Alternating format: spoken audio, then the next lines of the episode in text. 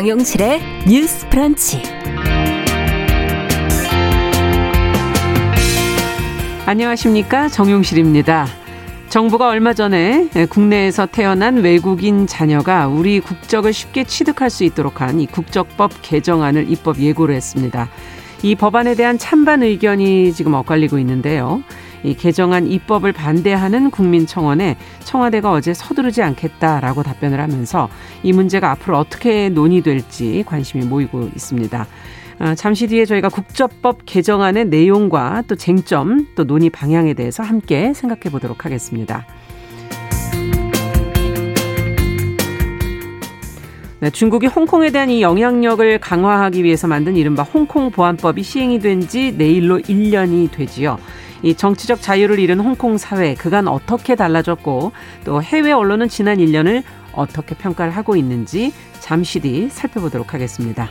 6월 29일 화요일 정용실의 뉴스 브런치 문을 엽니다.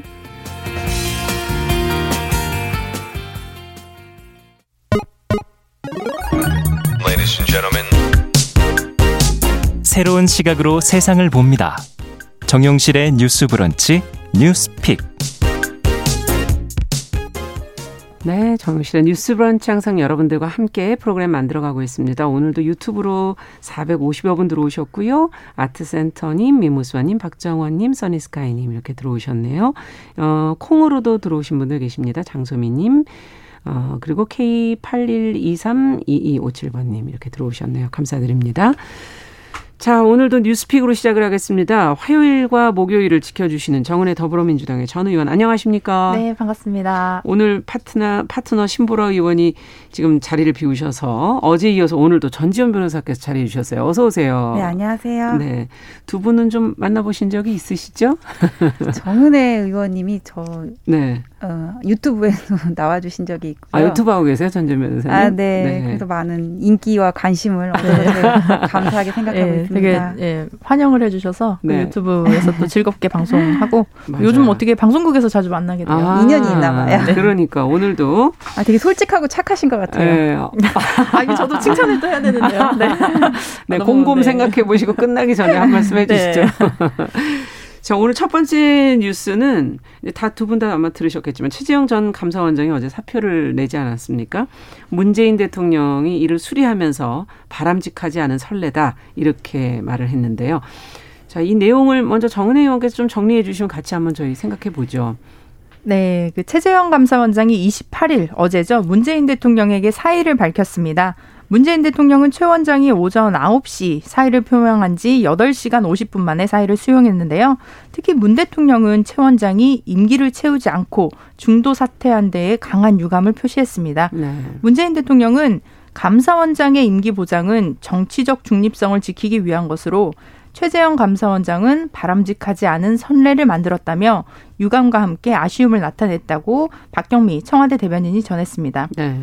지난 2018년 1월 2일에 임명된 최 원장은 임기 6개월 가량을 남겨놓고 사의를 표명한 것인데요. 헌법에, 헌법에 규정된 감사원장의 임기는 4년입니다. 음. 감사원장직 사퇴를 계기로 대권 도전을 포함한 정치 행보에 대한 그 최 원장의 고민이 본격적으로 시작될 것이라고 예측을 하고 있습니다. 예. 그 문민정부, 그 김영삼 정부 이후에 정권 교체나 국무총리 임명 등으로 임기를 마치지 못한 감사원장은 여럿이 있었지만 예. 감사원장이 스스로 중도 사퇴한 것은 이번이 처음이라는 것이 청와대의 설명입니다. 음. 최 원장은 어제 그 오전 감사원으로 출근을 하며 기자들에게 저의 거취에 관한 많은 논란이 있는 상황에서 감사원장직을 계속 수행하는 것이 부적절하다고 판단했다며 감사원의 정치적 중립성과 관련해서도 원장직 수행이 적절하지 않다고 생각해 오늘 대통령께 사의를 표명했다고 밝혔습니다. 네. 최 원장은 당분간 정치 참여를 선언하거나 뭐 대권 도전을 공식화하지 않을 것으로 예상이 되는데요. 사실상 정치권에 기반이 없는 만큼 당분간 물밑에서 차분하게 구상을 가다듬을 시간이 필요한 데다 음. 중립성을 명분으로 사퇴한 최 원장이 성급하게 정치 행보를 시작할 경우 모순적 행동을 한다는 비난 여론에 직면할 우려도 있기 때문입니다. 네. 당장 더불어민주당 내에서는 현역 감사원장의 대권 도정은 헌법상 의무를 저버리는 행위이다. 감사원장은 대선 출마의 징검다리가 아니다라는 음. 비난의 목소리가 나오고 있습니다. 반면 국민의힘 내에서는 야권 주자로 최 원장이 꾸준히 거론되어 왔는데요. 네. 특히 유력 주자인 윤석열 전 검찰총장의 엑스파일 문제가 불거지자 네. 당내에서는 최재형 대안론이 급부상했습니다. 따라서 야권은 최 원장의 중도 하차를 적극 엄호할 것으로 예상이 되는데요.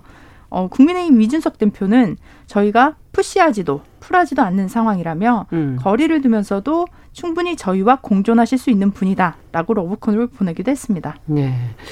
자, 지금 말씀을 들어보면 최 전 원장이 정치로 정말 직행을 하게 된다면 뭐 감사원의 어떤 중립성, 독립성 이걸 좀 어, 스스로 훼손한다 했다 이런 비판을 뭐 면하기는 좀 어려울 것 같기도 하고 자, 이런 과감한 행보를 할 정도로 지금 국민의 부름을 받고 있는가? 두 분은 어떻게 생각하시는지 얘기를 좀 듣고 싶네요. 전지현 변호사께 먼저 좀 여쭤볼까요? 어, 이게 정치적 중립성을 훼손한다는 비판은 어쩔 수가 없을 것 같아요. 예. 지금 감사원장 같은 경우는 헌법기관으로 4년 임기가 명시가 돼 있거든요. 그렇죠. 그다음에 이게 정치는 명분인데 어떤 음. 출마의 명분이라는 측면에서도 음. 같은 야권 주자 야권 주자라고 아직 얘기하면 안 되나요? 그 윤석열 총장하고 비교를 한다고 하더라도 네. 이 포인트가 좀 약하단 말이에요. 음. 윤석열 총장 같은 경우는 댓글 수사부터 스토리가 있는데 음. 최재형 원장은 월성 1호기 감사랑 김우수 총장 임명 감사위원 그 거부한 그렇죠. 거 그밖에 지금 없단 말이에요. 음. 그래서 지금 일각에서는 어떤 정치적인 탄압에 대한 저항이다. 이렇게 얘기는 하고 있지만은 음. 이거는 아직까지 일부층이라고 봐요. 이거는 그리고 일부 어떤 보수층에서 알아서 이해를 해주는 거지 음. 전 국민적인 공감대가 형성된 거는 아니라고 보거든요. 예. 그래서 최재형 원장이 지금까지 어떤 거취 논란에 대한 얘기가 계속 있었는데 명확하게 나는 정치 의지가 없다 얘기를 한 적이 없으시단 말이에요. 예. 그럼 앞으로 뭐 어떤 대선 도전은 명약 관한 사실이라고 보는데 음. 그럼 이제는 일부 계층이 알아서 이해를 해주는 게 아니라 본인이 어떤 유력 대권 주자로 나서기 위해서는 국민을 상대로 설득을 해야 된단 말이에요. 네. 앞으로 한 달이 중요한데 여기서 이제 두 자릿수 지지율을 뚫지 못하면은 음. 좀 어려워진단 말이에요. 네. 그래서 판결은 숙고를 한 다음에 내려도 되지만 음. 정치는 타이밍이기 때문에 너무 끌면은 안 되고 내가 왜 여기에 대해서 권력 의지가 생겼는지 음. 그거를 국민을 상대로 설득을 해야 된다. 이 네. 과정을 거치는 것이 필요하고 그거를 보고 이제 우리는 판단을 할 수밖에 없다고 보고요. 음. 그다음에 이제 또 하나 변수가 될 수 있는 게 야권에서 이제 나온 얘기인데 2년 임기 후에 개헌이란 말이에요. 네. 근데 이런 얘기는 역대 계속 있었지만은 사실 국민들은 별로 믿지를 않았거든요. 음. 일단 대권을 잡으면은 2년 있다가 개헌을 통해 가지고는 내각제로 가는 게 어렵단 말이에요. 음. 그래서 이 부분을 만약에 생각을 하신다면은 여기에 대한 신뢰를 어떻게 줄 것인지 음. 시간 여지까지 많이 있었잖아요. 너무 그렇죠. 시간 끌면 안 되고 빨리 국민을 상대로 입장 표명해야 됩니다. 네. 어떻게 음. 보십니까, 정은혜 의원께서는? 네, 그 어제 그 사퇴 사의를 표명한 것은 저는 정치적으로 굉장히 좋은 타이밍이었다라고 네. 생각을 합니다. 그 윤석열 검찰총장이 오늘 이제 그 정치 참여 관련해서 또 뭐 입장을 입장 밝히기로 했죠. 네. 네. 그렇다면 어제 사의를 표명했기 때문에 이제 오늘 핫한 어떻게 보면 윤 음. 총장과 음. 함께 엮여서 음. 그 대선 후보 군으로 들어갈 수 있는 그런 타이밍을 얻었다라는 음. 생각이 드는데 어, 그럼에도 불구하고 우리가 이제 정치적 중립성 훼손이라는 측면에서 어, 지금 이렇게 사의를 해버리면 저는 감사원 직원들이 너무 좀 안타까워요. 보면은 네. 그 월성 1호기에 대한 정, 그 검사 감사를 했지만 네. 어, 이렇게 지금 사의를 표명함으로써 그것이 정치적인 감사였다라는 음. 그 어, 오명을 벗지 못하고 이후에도 저는 감사원에서 그 직원분들이 어떻게 감사를 제대로 할 수 있을까 음. 그런 생각이 듭니다. 그래서 그 성실하게 일하던 직원분들이 좀 걱정이 되기도 하고 실질적으로 임기가 보장되었던 것도 어, 정권과 상관없이 중립을 지켜서 하라고 했던 것이거든요. 네. 그 어, 기본적인 의미를 잊고서 이제 본인이 사의를 한 것인데 그래서 일각에서는 그 진보 정부의 위장 취업을 한 것이 아니냐 뭐 이런 음. 얘기도 사실 돌긴 하더라고요. 네. 그래서 본인은 뭐 나중에 어떻게 발표를 할지 모르지만 지금 윤석열 검찰총장도 그렇고 어, 본인이 네. 정치를 하고 싶었던 게 아니라 이제 국민이 불렀고 뭐 대중이 원했다라는 식으로 아마 나타나게 될 텐데 실제로 대중이라고 하면 사실 여권도 있긴 하거든요. 음. 근데 지금 보수 야당에 아마 입당할 가능성이 많다는 얘기죠. 음. 그렇다면 스스로의 그 정치적 중립성을 부정하고 공직의 길을 이용해 자기 길을 닦은 것이 아니냐라는 네. 의심을 살 수밖에 없을 것 같습니다. 음. 그 지금 어, 그, 최재형 감사원장도 보면 경기, 경기 고등학교를 졸업하고요. 네. 서울법대를 졸업하고 네. 어떻게 보면 판사. 음. 굉장히 우리 사회의 그 주류 세력이라고 볼 수 있어요. 그리고 좀 문재인 정부와 결이 좀 다르기도 했는데 네. 그 약간 염려되는 부분은 어, 뭐 태극기 부대와 같은 논리다 이런 얘기가 있더라고요. 음. 특히 일본과의 무역 분쟁이 일어났을 때 어, 일본하고는 이러다가 나라 망한다 뭐 그런 식으로 발언을 했다는 얘기도 있던데 네. 어, 지금 홍준표 그 국민의힘 의원이 그런 얘기를 했더라고요. 그 정치 초년생 대선 후보는 뭐 국민에게 신뢰를 받겠냐 음. 신상품도 주문했다가 마음에 안 들면 반품한다. 국민적인 검증을 거쳐야 한다. 이런 얘기를 했는데 예. 저는 기본적으로 그 정당 정치주의자입니다. 그래서 음. 정당이 책임을 지고 정권을 잡고 그리고 그것이 국민에게 심판을 받을 수도 있고 음. 지지를 받을 수도 있기 때문에 음. 책임 정치가 굉장히 중요한데 이렇게 야권에서 정말 그리고 공직에 있던 분들이 들어오게 된다면 나중에 이 지지율만 믿고 또 안 됐다가 어 내가 뭐 그냥 뭐 실수했다라고 할 건지 네. 지금 근데 저는 국민의힘이 그 사칠 재보궐 선거에서 안철수 그 당시 당 대표가 지지율이 1위였어요. 네. 근데 어, 그 안철수 대표를 뭐 당으로 이제 흡수하는 측면에서 음. 단일화가 되었고 이제 우세훈 그 당에 있던 후보가 이제 경선에서 그렇죠. 통과를 하게 되었죠. 네. 그 경험을 사실 기억하고 있지 않을까 싶습니다. 그래서 지금 이준석 당대표 같은 경우는 뭐 버스 뭐가 뭐 정시에 출발한다 이런 얘기도 했는데 예. 저는 지금 보면 야권에서 외부 인사들을 자꾸 띄우고 나서 음. 결국에는 뭐 입당을 하든 아니면 그 후보가 자멸을 하든 음. 그리고 나서 당내 후보를 최종적으로 내세우려는 정, 그런 전략이 아. 닌가라는 생각이 드는데요. 네. 사실 우리가 정치를 약간 종합 격투기다 뭐 이렇게 얘기를 하기도 해요. 그래서 예.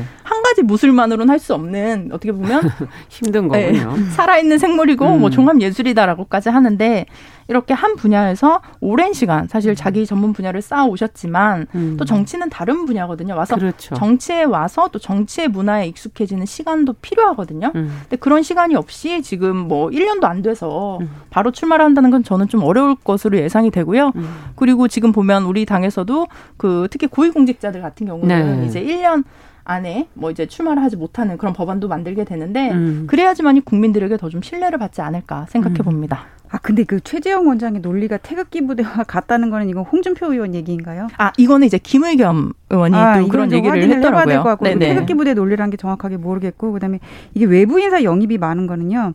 이 특히 특별히 이번 대선에서 그렇잖아요. 이게 그 이번 정부 들어가가지고는 정 개폐, 개혁 이렇게 해가지고는 기존의 국정 시스템을 변화시키려는 시도가 있었어요. 그래서 그 네. 그 부분에서 이렇게 충돌 지점이 많이 일었던 것 같은데 원래 대선이라는 거는 그 기존 정부에 대한 정권에 대한 어떤 비판을 넘어서는 그런 그 정책으로 아젠다를 제시를 해가지고는 승리를 할 수가 있는데 그거는 그렇죠. 여권이나 야권이나 마찬가지거든요. 네. 근데 특히 이번 야권에서는 그럼 이전의 개혁이 왜 잘못됐고 음. 내가 그럼 제시하는 개혁은 어떤 것이라는지 그 비전을 명확하게 제시할 필요가 있다고 봅니다. 네, 그 부분은 아직 좀 부족하다 이런 말씀이시군요. 네, 네. 또 어떻게 보시는지? 네, 저도 그 예. 부분에 굉장히 공감을 하는데요. 지금 보면 그 하태경 의원도 출마 선언을 했고요. 네. 아마도 홍준표 대표라든지 또 뭐 유승민 의원, 네. 예. 또 원희룡 지사도 아마 출마 네. 예정. 예정이기 하고요. 그리고 또 황교안 어, 네. 전 대표도 출마를 하실 텐데 이게 당에서 이렇게 좀 정책과 비전을 공유하고 그 가치를 어, 생산해서 이렇게 재, 어, 이렇게 집권할 음. 수 있는 그 세력을 만들어야 하는데 어, 지금 그런 세력이 없다 보니까 자꾸 외부에서 찾고 어, 음. 어, 당내에서도 주로 이제 외부에서 누굴 데려와라. 사실 그 최재형 감사원장 같은 경우도 저도 작년부터 계속 들었어요. 야권에서 계속 들리던 얘기거든요. 음. 그래서 그때부터 이제 뭐 준비를 한다 이러면서 약간 의원들이 많이 좀 설득을 했는지는 모르겠지만 어, 그런 측면이 있었는데 어, 저도 굉장히 그 부분 공감하고 있습니다. 네, 두 분이 어, 정치적 명분에 있어서는 약간 어려움이 느껴진다는 건 공통된 의견이시고 타이밍 이번에 어, 어, 사표를 수리한 이 타이밍에 대해서는 정치적으로 정치적 타이밍으로는 좋다 나쁘다 약간 의견이 엇갈리시는 것 같습니다. 자, 두 번째 뉴스로 좀 저희가 가보도록 하죠. 어, 국내에서 지금 태어난 외국인 자녀가 우리나라 국적을 쉽게 취득, 어, 취득할 수 있도록 지금 국적법 개정안을 두고 지금 논란이 일고 있는데요. 반대 청원이 등장을 했어요. 그래서 청와대가 서두르지 않겠다 이렇게 지금 답변을 내놓고 있는데 어떤 내용이고 어떤 부분이 지금 또 논란이 되는 것이고 어 그것에 대해서 지금 어 국민청원과 청와대 답변이 있었던 것인지 내용을 좀 자세히 들여다보죠. 전지현 변호사께 좀 부탁드립니다. 예, 우리가 누가 원정 출산 어디 간다 얘기는 하는데 누가 우리나라로 원정 출산 온다 이런 얘기는 못 들어봤잖아요. 그렇죠. 왜냐하면 우리나라는 그 국적 취득에 있어서 혈통주의를 취하고 있어요. 네. 그러니까 부모가 국민이어야 나도 국민이 되는 게 원칙이고 뭐 예외적으로 기화라는 제도가 있기는 한데 음. 그 요건이 어려워요. 뭐 5년 이상 살아야 되고 성년이어야 되고 국어도 음. 잘해야 되고 착 포맹도 단정해야 되고 그렇단 말이에요. 네. 그래서 이를 완화하려는 지금 그 개정안이 지금 발의가 됐는데 내용을 예. 보면 뭐냐 그러냐면은 왜 해마다 한국에 이주해서 사는 외국 동포라든지 외국인들이 계속 늘어나고 있단 말이에요. 음. 근데 이분들이 이주해 오면 이제 우리나라에서 아이를 낳고 학교를 다니는데 이 아이들이 우리나라 국적을 달기가 어려워요. 네. 그럼 이제 공적 서류에 계속 이렇게 영어로 이름이 올라가 있어야 되고 이 사회에 동화되기가 어려워서 뭐 외부로 돌다가 이렇게 뭐 탈선을 하는 경우들도 그렇죠. 종종 있고 그렇거든요. 음. 그래서 이런 문제를 완화하려는 시도인 것 같아요. 그 바뀐 개정안을 보면은 미성년자이고 대한민국에 주소가 있고 그다음에 부모가 영주권이 있으면서 뭐 우리나라와 한민족과 그러니까 대한민국 국민과 유대 관계가 있는 경우에는 신고만으로 자동으로 국적을 취득할 수 있도록 그렇게 개정안을 발의를 한 겁니다. 네. 근데 이 안이 이제 예고가 되고 나서 그 일부에서는 왜 반감이 드냐면은 음. 이런 제도가 시행이 됐을 때 한국 국적을 취득하게 되는 대부분의 사람들은 이제 중국인이라는 거예요. 아. 근데 최근에 뭐 어떤 동북 공정이라든지 예. 한복, 김치 종주국 논란 해가지고는 중국에 대한 우리나라 사람들의 그런 인식이 안 좋은 게 좀 많이 퍼져 있는 상황이거든요. 음. 그래서 지금 논란이 나오는 것 같고 또 우리나라는 다른 나라들과 비교를 해볼 때 그 유난히 단일 민족주의 저도 학교 다닐 때 예, 네. 한민족 단일 음. 한민족 이게 되게 좋은 가치라고 배웠었거든요. 네. 거기에 대한 어떤 동질감이 강하다 보니까는 이런 반론이 나오는 것 같아서 법안 통과하기 위해서는 음. 먼저 사회적 합의가 이루어져야 되겠죠. 그렇겠네요. 근데 지금 이제 앞으로 뭐 지금 해외 이주가 아무래도 전체적으로 많아지는 추세고 글로벌 시대라고 저희도 이제 알고 있고 만약에 우리나라 사람이 또 외국에 태어났을 때 국적을 취득하기 쉬워진다. 그러면 또 우리는 그 사람들을 음. 어떻게 받아들여야 되는 것인가? 것인가 하는 근본적인 질문도 해볼 수가 있을 텐데 이제 국적법 지금 이제 내용을 들어보고 어, 두 분은 어떻게 생각을 하시는지 이 사안에 대해서 무엇을 더 고민해야 되는지를 좀 짚어보죠. 먼저 정은혜 의원께 좀. 네, 그 지금 보면 국내 이주민이 한 200만 명 가량이 되고요. 네. 다문화 가족이 35만 명에 이른다고 합니다. 네. 영주권자는 16만 명. 그리고 지금 말씀하신 국적법 개정안의 적용 대상은 3,930명이라고 합니다. 네. 이 중에 가장 많은 수를 차지하는 분이 이제 또 중국 국적을 가지신 분들이라고 해요. 음. 그래서 그런 측면에서 조금 이렇게 국민적으로 반발이 있는 것 같고 네. 말씀하신 대로 우리가 기본적으로 혈통주의를 따르기 때문에 출생 당시에 어머니가 아버지가 한국인이면 음. 자녀도 한국인이 되는 그런 규정이 있죠. 예. 근데 이제 반대로 이제 미국 같은 경우는 이제 출생지주의입니다. 음. 그래서 어, 그 자리에서 태어나면 그 땅에서 태어났을 때 출생을 뭐 네, 하게 예. 되는데요. 지금 미국 같은 경우도 사실은 그 다인종 국가기 때문에 음. 갈등이 굉장히 심하고 특히 요즘에는 이제 아시아계 중호 범죄가 굉장히 강화되면서 어 지난 그 5월 20일에 조 바이든 미국 대통령이 그 국회의회를 그 아시아계 중호 범죄 방지법에 서명을 하기도 했습니다. 예. 어, 특히 보면은 어릴 적에 미국으로 이주한 불법 체류자 드리머라고 해요. 음. 네. 그래서 그 법안이 하원에서 통과됐는데 100만 명의 불법 체류 노동자 관련된 법도 음. 통과가 됐습니다. 그래서 드리머와 노동자들을 추방하지 않고 학업과 취업에 일정한 자격을 갖추면 시민권을 취득할 수 있는 기회를 음. 주자라는 골지로 되어 있는데요. 예. 제가 실제 미국에서 공부할 때도 보면 엄마는 이탈리아 국적이고 아빠는 음. 스웨덴 국적이고 예. 그리고 아이는 미국에서 태어나는 경우도 있어요. 많죠. 사실 예. 그렇게 되면 이게 우리가 뭐 이중 국적이다, 삼중 국적이다 음. 하지 않고 그냥 복수 국적이라고 표현을 하면서 음. 그 다양한 국적을 갖게 되는데 사실 이건 우리가 좀 피할 수 없는 그 사회적으로 또 세계적인 추세와 음. 변화가 아닐까 싶습니다. 사실 그 이동이 굉장히 자유로워졌고 예. 교통의 발달과 뭐 기술 발달로 그러면서 이제 어 사람들이 이동하는 것에 제한이 많이 없어졌는데 지금 이 측면은 그 아동의 관점에서 좀 봐야 할 것 같아요. 음. 이제 아동에서 예를 들면 한국에서 태어났다. 음. 그래서 한국에서 교육을 받고 한국에서 살아가는데 사실 외모도 좀 많이 다를 수 있고요. 음. 뭐 언어도 조금 다를 수 있지만 실제로 이 안에서 본인이 그 가질 수 있는 정체성과 그런 깊은 유대감 이런 음. 것들을 성인까지라도 이렇게 좀 가질 수 있는 그런 측면에서 봤을 때는 좀 긍정적으로 볼 수 있겠지만 사실 여기에 또 국민적인 반발도 굉장히 많아요. 네. 그렇기 때문에 이거를 뭐 정부에서 뭐 일괄적으로 뭐 법안을 통과해야 된다 이렇게 강력하게 주장하기보다는 어 지금 청와대 입장처럼 조금 예. 더 이제 국민적인 동의를 얻고 난 뒤에 음. 이렇게 좀 합의하에서 어 해야 할 것 같은데 그런 측면에서 봤을 때도 우리가 미국 같은 경우도 보면 부모가 모두가 불법 체류자라고 해도 아이의 정규 교육이 가능하게 되어 있습니다. 네. 특히 뭐 의료나 교육 음. 이 부분에 대해서는 사실 그 아이는 잘못한 게 없잖아요. 음. 그런 측면에서 봤을 때는 이제 또 이게 또 가능하지 않을까라고 생각해 봅니다. 보완할 수 있는 현실적인 제도도 네. 마련되면 된다. 지금 그런 얘기신데 두 분 다 아직은 조금 그 합의를 거치지 않고는 쉽지 않다 이런 입장이신가요? 어떻게 보면? 아, 예, 저도 네. 아직까지는 네. 좀 합의를 거칠 부분이 있다고 보는데 이게 사실 사람들이 법안 내용을 잘 모르는 데서 저는 문제가 그렇죠. 있다고 봐요. 이게 네.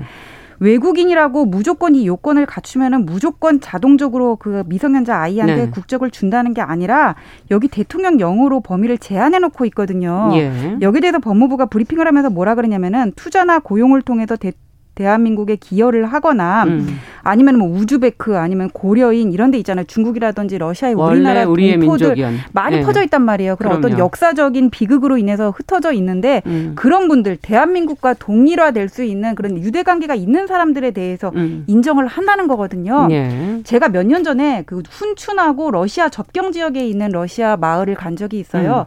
음. 이름이 어려워서 지금 좀 생각이 안 나는데 거기 보면은 고려인들이 모여가지고는 지역들이 예, 여지까지 우리나라 네. 한복 입고 떡 같은 거 해먹고 문화를 지키면서 음. 살아가고 있었거든요. 음. 이분들의 그 마음에는 고향은 여전히 대한민국이란 그럼요. 말이에요. 네. 근데 여기에 동화돼서 살 수 있는 기회를 차단하는 게 과연 맞는지 음. 여기에 대해서 좀 일단 논의가 있어야 될 것 같고 먼저 논의가 돼야 될것 예, 같고 그리고 외국 같은 경우에는 부모가 몇 년 체류 자격 있고 체류를 하면은 출생만으로 다 국적 취득하거든요. 그 우리나라는 지금 이런 혈통주의를 기본 기본으로 하면서 이런 출생주의를 어느 정도 이렇게 가미를 한다고 하더라도 아직까지는 그 수준에 미치는 게 아니란 말이에요. 네. 그래서 저는 어, 제 생각이에요. 뭐 음. 뭐 피는 물보다 진하다 이런 말은 있기는 하지만 사람이 또 갈증 날 때 먹을 수 있고 생명을 살리는 건 피가 아니라 물이잖아요. 예, 그렇죠. 그래서 우리 좀 더 이렇게 여유 있는 마인드를 갖는 음. 것이 필요하지 않을까. 또 이렇게 국적을 줘서 한국 사회에 동화시키는 게 음. 어떤 범죄를 막고 병역 의무를 이행하고 또 우리나라 국익에도 도움이 되는 부분이 분명히 있을 거기 때문에 예. 법무부에서 이 안을 통과를 시키면은 이런 부분을 적극적으로 홍보를 해야 될 것이라고 봅니다. 네. 조금 나누어서 외국인 안에서도 어, 우선될 수 있는 우리의 민족인 경우는 먼저 조금 생각해 볼 수 있지 음. 않겠는가 하고 구분해서 조금 더 얘기를 해 주셨네요. 자, 더 하실 말씀이 더 있으십니까? 네, 저도 그 네. 부분을 굉장히 좀 공감하는데 음. 지금 보면은 대한민국 정부 수립 전에 국외로 이주한 동포를 포함해서 네. 대한민국 국적을 보유했던 사람이나 그 직계 비속으로 일단은 지금 규정이 좀 되어 있어요. 예, 예. 그렇기 때문에 이제 뭐 어떻게 보면 같은 민족이라고도 음. 볼수 있는 상황이고 제가 그 한 가지 좀 예를 들면 이게 적절할지 모르겠지만 그 천국의 숟가락과 지옥의 숟가락 비율을 아세요? 모르죠. 예. 네, 매겨준다고. 네, 예. 그 천국, 아, 이거 말씀하시면 안 되는데. 그 천국과 지옥은 둘 다 긴 숟가락을 가지고 있대요. 예. 근데 지옥은 그 긴 숟가락으로 자기 자신을 먹기 예. 위해서. 안 들어가죠. 네, 그래서 먹지를 못하고 천국은 그 숟가락을 남에게 서로에게 주기 때문에 네 그래서 청, 그게 천국이다라고 음. 생각을 하는데 일단은 우리가 가장 중요한 것은 뭐 정말 우리가 뭐 혈통주의 이런 것도 음. 굉장히 중요하지만 아이의 관점에서 음. 아동 인권의 관점에서 그리고 음. 그 아이가 앞으로 대한민국에서 살아나가고 또 대한민국의 구성원으로서 말씀하신 대로 병역이라든지 경제 활동을 한다는 네. 그런 측면에서 봤을 때도 좀 이 부분은 좀 그런 세부적인 사항에 대해서는 검토를 해야겠지만 좀 긍정적으로 국민 여러분들도 생각해 주셨으면 하는 바람이 있습니다. 네. 자, 오늘 뉴스픽은 여기까지 듣도록 하겠습니다. 어, 전지현 변호사, 정은혜 전 의원과 함께 했습니다. 오늘 말씀 잘 들었습니다. 감사합니다. 네, 감사합니다. 감사합니다. 자, 정용실의 뉴스 브런치 듣고 계신 지금 시각 10시 29분이고요. 라디오 정보센터 뉴스 듣고 오죠. 기아가 국내 공장에서 직원을 대상으로 코로나19 모더나 백신의 자체 접종을 실시합니다. KBS 이사회가 내일 회의에서 KBS TV 수신료 조정안을 3,800원대로 의결할 것으로 전망됩니다. 일반 국민 10명 중 7명 이상은 민주화 운동을 국가와 사회를 위한 헌신으로 보고 보훈 대상으로 인정하는 것으로 나타났습니다. 지금까지 라디오 정보센터 조진주였습니다.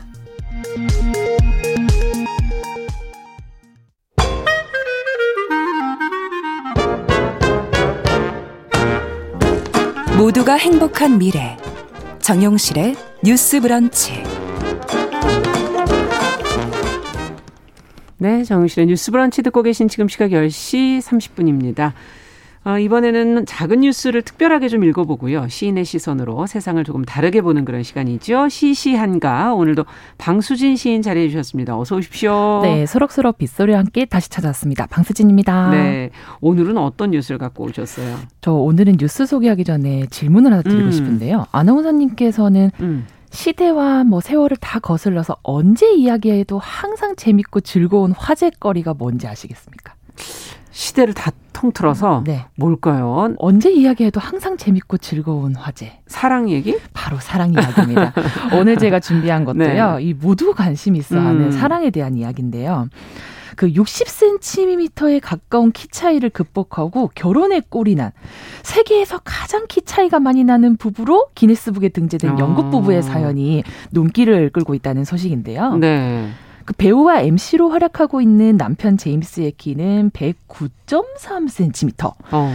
교사인 아내 클로이의 키는 166.1cm. 어. 두 사람의 키 차이는 자그마치 56.8cm에 이르는데요. 네.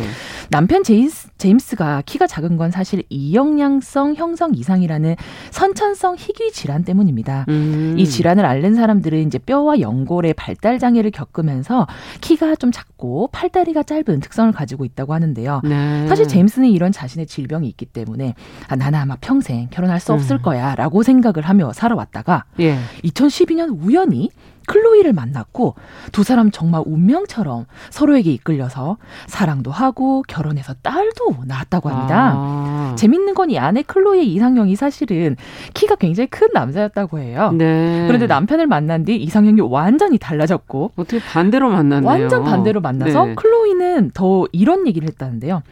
아, 자신이 생, 상상하는 그런 이상형은 실제와 다를 수가 있다. 음. 겉모습 보고 판단하지 말고 어쨌든 그 상대를 굉장히 사랑할 수 있도록 노력해 보라. 음. 라는 어떤 사랑의 교훈을 던져줬다고 하네요. 진짜 그러네요. 이상형과는 다를 수 있다. 정말 다를 수 있다. 정말 다를 수 있다. 네. 네. 이 벽을 깨는 것도 상당히 쉽지 않을 쉽지 것 같은데. 않다. 네. 네. 어쨌든 뭐 키라는 건 하나의 신체 조건의 하나니까 뭐 그걸 뭐 극복하고 말고 뭐 이럴 문제인가 이런 생각도 들기도 하고요. 어쨌든 어 극복해야 될 게 있다면 도리어 남편의 그런 어떤 어 질병이 질환이 유전되진 않을까. 뭐 이거 그리고 또 주변의 시선 이런 걸 아. 극복해야 되는 거 아닐까 이런 생각도 들거든요. 맞습니다. 사실 키 차이 나는 부부들이 생각보다 많아요. 네. 이게 남성이 대부분은 좀 큰 편이 많지만 음. 사실 여성분들이 더 큰 분들도 어, 꽤나 볼 수 있거든요. 예. 그 사실 50cm 이 이상의 키 차이가 문제라기보다는 음. 제가 봤을 때는 그것을 바라보는 타인의 시선에서 나 스스로가 이미 그렇죠. 완벽하게 자유로울 수 없다라는 음. 그러한 마음의 벽이 오히려 스스로에 대한 더 극복의 대상이 음. 아니었을까라는 싶고요. 우리가 음. 희귀 질환을 앓고 있는 상대를 사실 배우자로 맞이한다는 것 자체도 말처럼 쉬운 일은 아니고 음. 그것보다 더한 것은 타인의 선입견을 내 온몸으로 온 눈빛을 그쵸. 막아낼 수 있다라는 음. 그것이 굉장한 제 사랑의 힘이 필요한 부분이다라는 맞아요. 생각이 들었습니다. 네. 무슨 차이를 극복했다 이런 얘기들 많이들 하시는데 차이가 뭐, 이 나이 차이를 제일 많이들 얘기하시는 것 같고. 맞습니다. 네, 그 다음에는 뭐 장애라든가 또 계급이라든가 음. 뭐 이런 것들 다양한 것 같은데, 어, 사랑을 이렇게 흔들리게 하는 조건들이 뭐뭐가 있는 건가요? 한번 이 기회에 한번 얘기 좀 해보죠. 네, 뭐 솔직히 말하자면 뭐 사랑의 조건 따지지 마라 이런 얘기들 많이 하시는데요. 네. 누구는 조건 없이 사랑이 어떻게 가능하냐 이렇게 얘기를 하시는 반대로 얘기하시는 분들도 반대로 있어요. 충분히 예. 있습니다. 사실 이러한 장애물이 저는 사실 이제 굉장히 세속적으로 생각했을 때는 음. 나이에 따라 좀 조금씩 변한다고도 생각이 들어요. 나이에 따라. 네.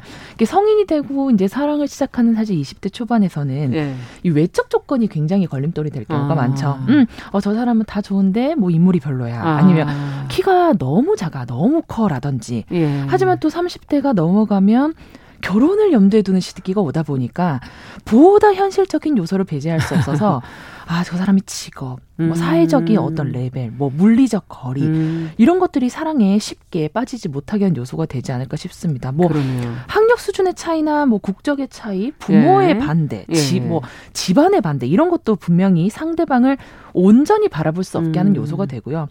저는 사실 이 차이라는 이야기를 들었을 때 이러한 겉으로 보이는 차이도 물론 중요하지만 또 있나요? 우리가 보는 사실 이 내적 차이도 어. 굉장히 극복해야 될 요소가 아닐까 싶습니다. 내적 차이 뭐가 있을까요? 사람들이 사실 각자 다르게 태어나고 다르게 자라오고 예. 우리가 수많이 그렇게 떨어져 살다가 우연하게 만나서 사랑을 하는 아. 것인데 이 차이는 사실 누구나 다 가지고 있을 수밖에 아. 없는 지점이라는 거죠. 우리가 부부간에 흔히 얘기하는 성격 차이. 맞습니다. 이 성격 차이도 있고 그 사람과 내가 도저히 이해할 수 없는 어떤 가치관의 가치관 차이, 차이. 예. 이런 것도 있을 수 있는데 사실 어. 이 타인이 절대 나가 될 수 없다라는 이 명제를 음. 잊고 우리가 너무 자신의 기준으로만 상대를 평가하고 음. 찾으려는 것이 아닐까. 그래서 사랑 이 사랑이라는 단어를 음. 사전에서 찾아보면요. 어떤 사람이나 존재를 몹시 아끼고 귀중히 여기는 마음이라고 되어 있습니다. 음. 근데 사실 누군가를 몹시 아끼고 중요하게 생각하는 일에 음. 기준이 있을 수 있나라는 생각이 음. 또 한편으로 반성적으로 그렇죠. 들었고요. 사랑이라는 것의 끝에 배우는 우리가 가장 큰 교훈은 음. 당신은 절대 내가 될 수 없구나라는 음. 지점이 아닐까라는 네, 생각이 듭니다. 맞아요. 거기까지 가려면 사실 결혼을 해보면은 정말 뼈저리게 느낀다고 하더라고요. 느껴지기는 하는데 연애도 뭐 하시다 보면은 이제 느껴지실 느끼죠. 때가 있죠. 네. 예. 참, 예, 우리가 과거를 돌아보니까 동성동본도 뭐 안 된다고 했었고 네. 법적으로 결혼할 수가 없었잖아요. 맞습니다. 다른 인종 간의 국제 결혼도 예전에는 좀 그렇게 좋게 보지 않는 시선이 있었고 음, 맞습니다. 시간이 흐르면서 어쨌든 조금 발, 뭐 변화되는 건 좀 느껴지기는 해요. 그래도 또 어쨌든 사랑의 걸림돌이 여전히 어딘가에는 있지 않은가 하는 생각도 들기도 하고요. 네. 음. 이 사랑을 바라보는 기준이나 사랑을 대하는 기준이 사람마다도 또 다르고 음. 심지어는 말씀하셨던 것처럼 시간이 흐르면서 변화하기도 합니다. 네. 그런데 사실 동성동본도 허락되고 국제결혼도 보편했다고 해서 음. 듣기에는 굉장히 우리가 개방적이게 된 것 같지만 사실 저는 그 속을 들여다보면 오히려 아니라는 생각이 들거든요. 왜요? 왜냐하면 저희 이제 부모님의 이야기를 들자면 부모님께서 음. 이제 직장에서 우연찮게 만나서 연애를 하시다 결혼하셨는데 아. 물론 뭐 싸우기도 굉장히 많이 싸우시고 헤어지기도 굉장히 뭐 스물 번 넘게 헤어지고 결혼하셨다고 아. 실제로 말씀하셨는데요. 결혼하실 때 사실 정말 양가에서 굉장히 반대가 심했음에도 불구하고 그 반대를 무릅쓰고 결혼을 하셨다는 거죠. 아. 그런데 사실 그 소토리를 들으면 저희가 생각을 했어요. 과연 요즘 시대의 친구들이라면 음. 그걸 감행할 수 있었을까? 아. 오히려 그러니까 오히려 이제 그 부모님을 그토록 용감하고 불굴의 의지로 만들었던 것이 무엇이었을까라는 아. 어떤 되짚는 생각도 해보고 우리가 예전보다 훨씬 사랑 앞에 많은 장벽과 기준을 세워놓고 음. 오히려 우리가 그 사랑 앞을 더 넘어서지 못하게 만든 거 아닌가. 음. 그러니까 제도적이나 물리적 조건은 느슨해졌을지 몰라도 정작 사랑 앞에 놓여진 벽은 더욱 두껍고 견고해진 것은 아닐까라는 음. 생각을 좀 해보게 됐어요. 네. 진짜 그렇다면 사랑이라는 것은 모든 걸 초월할 수 있는 건가요? 그리고 사랑이라는 건 그러면 극복할 수 없는 게 없는 건가요? 이런 질문을 하게 되네요. 네, 저도 근본적으로 자문을 하게? 됐어요. 예. 그러면 정말 사랑은 모든 것을 해결할 수 있는 걸까? 예. 사실 뭐 사랑은 love blind, 뭐 음. 사랑은 눈을 멀게 하고 장벽을 뛰어넘게 한다, 네. 뭐 이렇게 얘기를 하시는데요. 또 반대로 그런 말도 하잖아요. 가난이 들어오면 사랑도 담벼락을 넘는다 그런 말을 하기도 해요. 예. 그러니까 정말 아무리 대단한 사랑과 뭐 이런 것도 사실 현실적인 고난과 그 생존의 앞에서는. 위협을 받게 되면 그 영속성을 장담할 음. 수 없는 부분도 있다라는 거죠. 음. 근데 사실 저는 이제 이런 현실적인 조건도 있지만. 가장 중요한 것은 사랑을 하는 이 주체인 나를 잃어버리지 않는 상황에서 이 사랑도 음. 있어야 된다라는 지점을 좀 말씀드리고 싶어요. 예. 사랑은 반드시 주체와 객체가 필요한 것이고 음. 이 사랑을 이어가기 위해서는 무엇보다 이 주체인 내가 없어지면 음. 안 되겠죠. 그렇죠. 근데, 근데, 어떤 사랑은 너무 깊이 빠지고 음. 너무 극 극도로 치닫다 보니까 음. 이 사랑의 주체인 나를 잃어버리게 하는 순간도 오게 됩니다. 음. 뭐 나의 존엄성을 되려 뒷받는다든지 아니면 나의 세계를 막 무너뜨려 버린다든지 그렇죠. 아니면 나의 가치를 굉장히 절하시킨다든지 예. 이러한 사랑을 막 맞닥뜨리게 되면 과연 우리가 그럼에도 사랑을 택할 수 음. 있을까? 그 사랑이 과연 행복 할 수는 있을까? 그렇죠. 라는 지점을 좀 생각해 보게 되는 것 같습니다. 네. 음. 참, 어, 어떤 균형을 잡아야 되는 거, 그 안에서. 네. 예, 그런 것도 참 어려운 일일 것 같고요. 네. 이와 관련해서는 어떤 시가 떠오르셨어요? 네. 저는 오늘 이 시간을 굉장히 좀 설레면서 기다렸는데요. 왜냐면 예. 제가 가장 좋아하는 사랑시 중에 하나를 오늘 소개해 드릴 수 있을 것 같아서였습니다. 아. 단순히 뭐 내가 당신을 사랑하고 뭐 우리의 사랑이 얼마나 절절해요 이렇게 사랑을 호소하는 작품이 아니라 음. 정말 담담하게 우리가 사랑을 대할 때 어떤 태도와 자세를 임해야 되는지를 알려주는 시가 있거든요. 어. 제가 굉장히 좋아하는 시인데 어. 이근화 시인의 소울메이트라는 시입니다. 제목이 소울메이트. 네, 우리가 흔히 뭐 소울메이트라는 어. 거는 뭐 친구 간, 연인 간, 뭐 네. 뭐 이렇게 굉장히 특별하고 영적인 교감을 하는 그렇죠. 사이에서 쓰는 말인데 이 소울메이트를 정말 우리가 만나게 되면 아 이런 마음이 들겠구나라는 음. 생각을 어렴풋이 하게 할 수 있는 그런 시라고 할 수 있겠죠. 네, 음. 한번 들어볼게요. 네.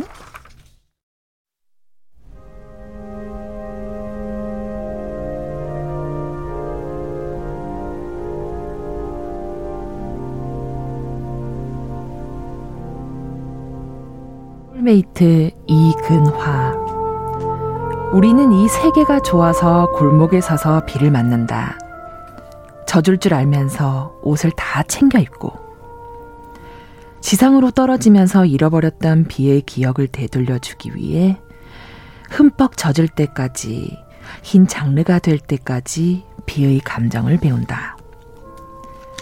단지 이 세계가 좋아서 비의 기억으로 골목이 넘치고 비의 나쁜 기억으로 발이 퉁퉁 붓는다. 외투를 입고 구두끈을 고쳐맨다. 우리는 우리가 좋을 세계에서 흠뻑 젖을 수 있는 것이 다행이라고 생각하면서 골목에 서서 비의 냄새를 훔친다.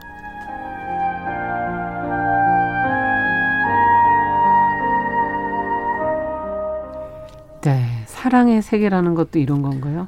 길을 아, 맞는 것 네, 같은? 저는 이 세계를 읽었을 때 정말 네. 진짜 제 몸이 흠뻑 부어 어떤 감정이 젖어 음. 오르는 느낌을 받았었는데요. 음. 정말 사랑이라는 것은 그런 게 아닐까 싶어요. 제가 단지 이 세계가 좋아서 져줄 줄 알면서도 그러니까 음. 내가 이만큼의 고난과 역경이 있음을 알면서도 음. 굳이 옷을 챙겨 입고 그 골목에 음. 서서 비를 맞는 행위와 아. 비슷하지 않을까. 예. 상대를 이해하고 또 포용하는 그런 행위가 흠뻑 젖은 채 상대의 어떤 장르를 배우는 행위와 비슷할 것 같기도 음. 하고 다른 이유도 목적도 없이 오로지 단지 그 상대라는 한 세계가 좋아서 음. 내 발이 퉁퉁 붙더라도 이 세계를 결코 나는 떠나지 않을 거야라는 다짐을 하는 것. 야. 그러니까 오히려 이렇게 상대를 사랑할 수 있음이라는 이 자체가 너무 음. 고맙다. 이 숱한 어려운 것 고난이 있더라도 우리는 이것을 겪어내면서 이 세계와 사랑을 지켜낼 수 있음에 오히려 감사할 음. 줄 아는 것. 그것이 정말 어떤 진정한 사랑이 아닐까라는 음. 생각을 해봤거든요. 참 어, 어떤 비가 오면 우리가 피하기 그럼요. 그 피하려고 빨리 뭐 우산부터 챙기기 네. 바르지. 야, 내가 이 비를 정말 흠뻑 맞아서 음. 정말 이 비의 모든 감정을 내가 다 배워보겠다. 음. 정말 이것만큼 어떤 진짜 진정한 사랑의 의미를 비유적으로 나타낸 말이 있을까라는 음. 생각을 했습니다. 네. 그래서 어쩌면 오늘 사연의 그 주인공 클로이가 이런 음. 말을 던졌다고 하잖아요. 그 사람이 어떻든지 간에 사랑하라. 음. 참 저는 그 말을 들으면서 음. 어떻든지 간에 아이 음. 말이 정말 무조건 무목적 어떤 무이유의 굉장히 또 굉장히 또 다른 말이 아닐까. 음. 그래서 우리 모두가 정말 진정한 사랑 앞에서 어떤 음. 사랑을 만났다면 어, 옷, 그 옷을 또 챙겨 입고 우산을 쓰기보다는 정말 우산도 던져버리고 어, 오히려 내가 이 젖을 수 있음에 감사하면서 감사하며. 정말 네. 멋지게 한번 그 세계와 골목에 음. 뛰어들어서 비를 흠뻑 맞을 수 있는 그런 날도 한번 왔으면 좋겠다라는 네. 생각을 해봅니다. 비를 맞는다는 것, 그 젖는 순간이 사랑에 빠지는 순간으로 네. 비유해 주신 게 너무 적절했던 것 같습니다. 음. 오늘 방수진 시인과 함께 시시한가 어, 사랑이 어, 어떤 것을 과연 극복할 수 있는지 음. 차이와 조건을 극복하는 사랑에 대해서 같이 한번 생각해 봤습니다. 말씀 잘 들었습니다. 감사합니다. 네, 감사합니다. 여러분은 지금 KBS 1라디오 정용실의 뉴스 브런치와 함께하고 계십니다.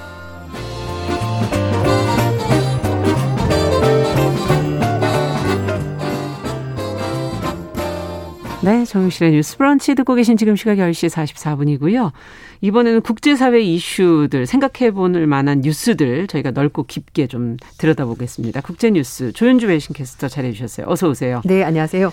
앞서도 잠시 말씀드렸지만 내일이 이제 홍콩 보안법이 시행된 지 1년이 된다고 하는데 네. 어, 하나의 중국의 원칙을 세우면서 이제 중국이 홍콩 보안법을 만들었고 네. 그 이후에 지금 여러 가지 문, 뭐 체포되고 해외로 떠나고 네, 네, 또 신문은 폐간되고 네. 예.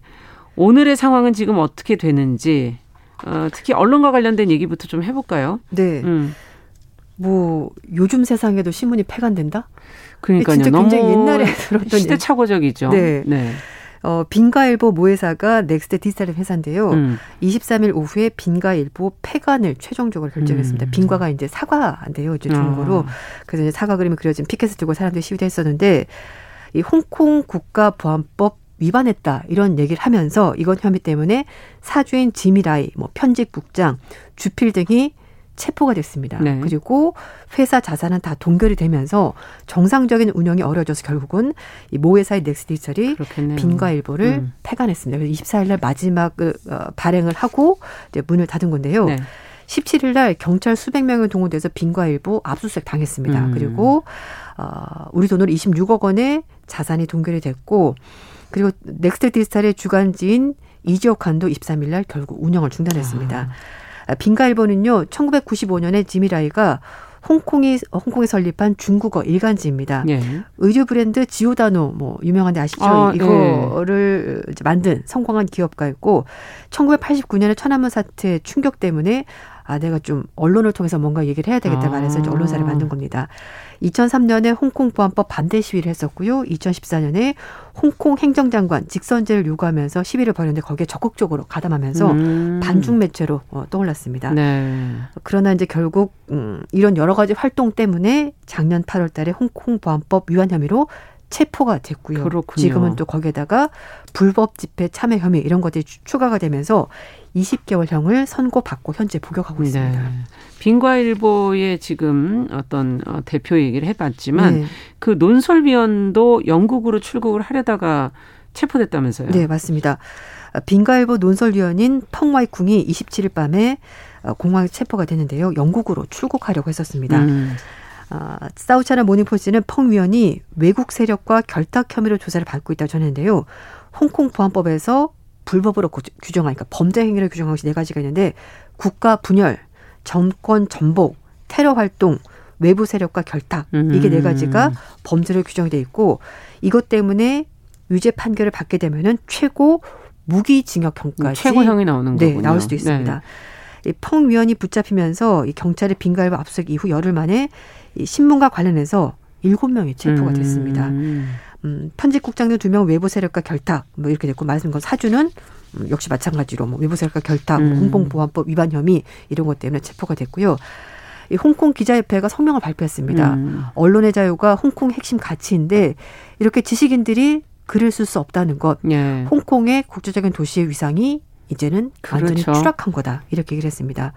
그런데 문제는 이게 아니고요. 물론 이것도 큰 문제긴 음. 합니다만 빈과일보가 이렇게 폐간이 되자 다른 매체들도 몸을 사리기 시작하는 겁니다. 아. 자기 검열에 들어가는 건데요. 그렇죠. 네. 민주진영의 온라인 매체인 스탠드 뉴스가 성명을 통해서 홍콩에 문자의 옥이 왔다. 그러니까 문자의 음. 옥이 뭐냐면 이게 중국에 예전에 황제가 있었을 때 황제를 비판하는 글을 쓰는 사람을 숙청하는 걸 말하는 겁니다. 음. 그래서 뭐 문자 심문 이렇게라고 이제 영어를 표현하는데요. 네. 이게 왔다라고 말하면서 그래서 어 우리 매체를 후원한 사람, 글 쓰는 사람, 편집자를 보호하기 위해서 일단 칼럼은 잠시 내리겠습니다. 음. 그리고 빈갈보에서 자산 압류를 당하지 않았습니까? 그래서 그거에 대비해서 후원금을 모집하거나 신규로 구독 신청 접수하는 것도 중단하겠습니다. 아. 이렇게 고지한 겁니다. 이제 매체 자체가 위험해지니까 살아남기 위해서 이제 자기 검열에 음. 들어갔고 스스로 보호하기 위해서 이렇게 행동을 하는 겁니다. 네. 중국 당국의 이런 언론 탄압이 결국 그것에 언론사들이 스스로를 네. 지키려면 어쩔 수 없이 무릎을 꿇게 된 거다 이렇게 지금 봐야 되나요? 네, 뭐 그런 상황이 벌어지고 있는 건데 어쩌면 이게 어 중국 본토에서 원했던 음. 시나리오였던 것 같습니다. 이 스탠드 뉴스는 홍콩 우산혁명 당시 2014년에 창간됐었고요. 네네. 그리고 2019년에 반정부 시위 때 경찰이 시위대를 탄압하는 장면을 온라인으로 생중계한 아. 겁니다.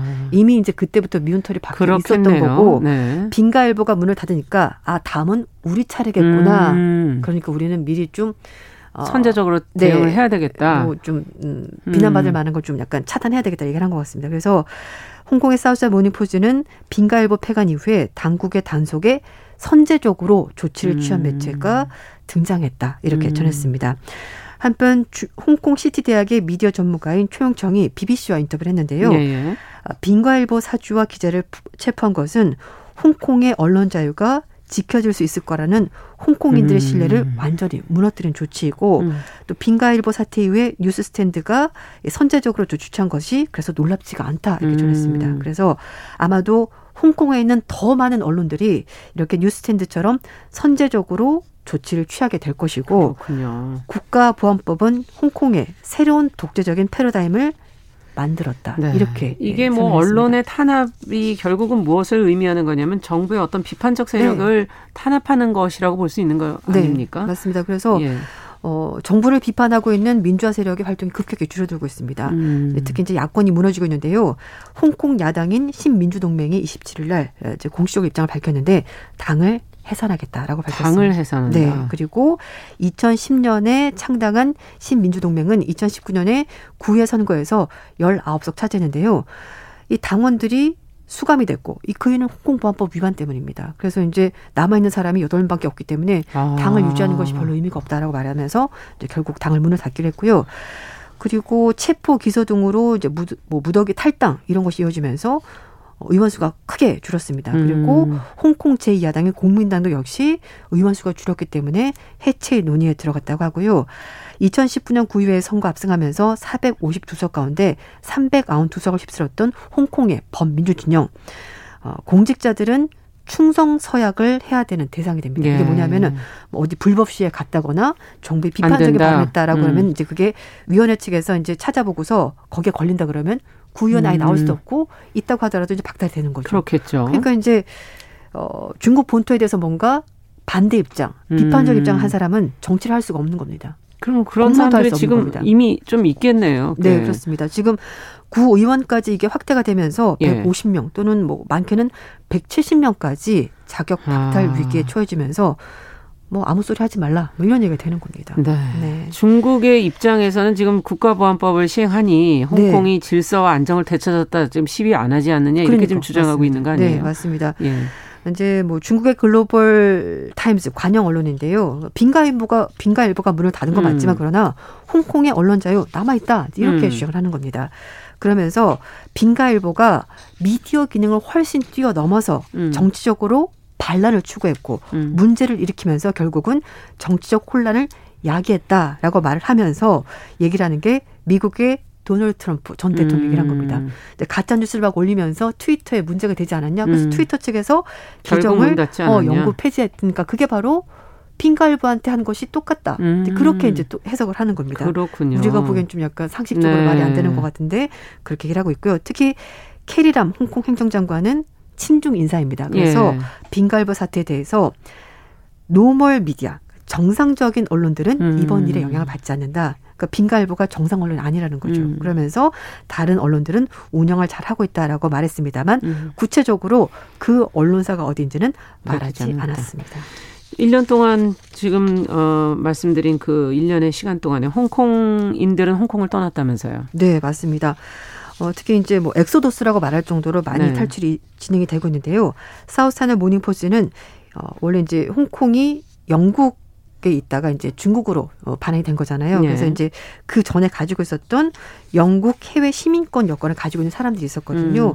이 홍콩 시민에 대해서 이걸 가지고 있는 사람들은 5년간 취업 거주 어, 둘 다 가능하도록 문턱을 대폭 낮췄습니다. 네. 그랬더니 2월, 3월 달 이렇게 두 달 동안에 3만 4천 건의 신청 건수가 몰렸고요. 아. 작년 1월부터 10월까지 이 영국 해외 시민 여권을 발급받은 홍콩인들은 21만 명에 달한다고 합니다. 음. 그러니까 영국 이민 더 많이 갈 것으로. 더 늘어나겠군요. 네, 그리고 네. 어, 2019년 홍콩 민주화 시위 이후에 호주, 영국 등 해외로 만명 시청한 호주 사람도 홍콩인도 470명 음. 정도 된다고 합니다. 우산 혁명을 주도했었던 민주화 운동가 네선로는 영국으로 갔습니다. 네, 작년에 그래서 그랬군요. 이제 올해 4월달에 어, 망명 신청 승인을 받았습니다. 음. 이 사우스하는 모닝포스는 전문가 말을 인용해서 중국 정부는 보안법이 민주화 시 이후에 질서 회복에 도움이 됐다고 주장하지만 음. 그러나 시민의 자유는 위협을 받고 있고 정치적 반대파들은 이걸 무너뜨리는데 결국은 홍콩 보안법이 활용이 되고 있는 거다라고 네. 지적을 했습니다. 글, 어, 시간이 많이 남지 않아서 이제 글로벌 업체들 거기서 사업을 했던 분들이 많잖아요, 홍콩에서. 네. 그거는 그러니까, 어떻게 됐나요? 그러니까 중국 진출이 음. 어려우니까 홍콩에서 이제 자유로운 지위를 가지고 음. 많이 이제 사업을 했었는데 결국 이렇게 정치적으로 어렵고 중국 음. 당국의 통제가 심해지니까 굳이 우리가 홍콩에 사업할 필요는 없다. 아. 그럼 차라리 아예 그냥 본토로 진출해 상하이를 가거나 예. 아니면 옆에는 싱가포르로 기업이 많이 갑니다. 옮기는군요. 네, 뭐 팀버랜드, 노스페이스 같은 유명 의류 브랜드들도 홍콩 지사 폐쇄했고요. 음. 일본의 소니 인터랙티브 엔터테인먼트도 홍콩 상주하던 경영진들 싱가포르로 옮겼습니다. 그리고 네. 뭐 뉴욕 타임즈도 아시아 지부에 있는 그 홍콩에 아시아 지부가 있었는데요. 그거 일부를 음. 서울로 옮기기를 결정을 했으니까 네. 이게 어떻게 장기적으로 보면 홍콩이 그동안 누렸던 여러 가지 지위가 약해지니까 중국 입장에서 꼭 이게 좋은 좋을까? 것일까? 이건 예. 다시 한번 생각해 볼 필요가 있을 것 네, 같습니다. 네, 홍콩의 음. 영화가 왠지 좀 끝나가는 것 같은 네. 그런 마음이 드네요. 국제뉴스 오늘은 시행 1년을 맞은 홍콩 보안법 관련된 외신 보도를 저희가 살펴봤습니다. 조윤주 외신 캐스터와 함께했습니다. 감사합니다. 네, 감사합니다. 정용실의 뉴스 브런치 화요일 순서 여기서 인사드리고요. 저는 내일 10시 5분에 다시 뵙겠습니다. 감사합니다.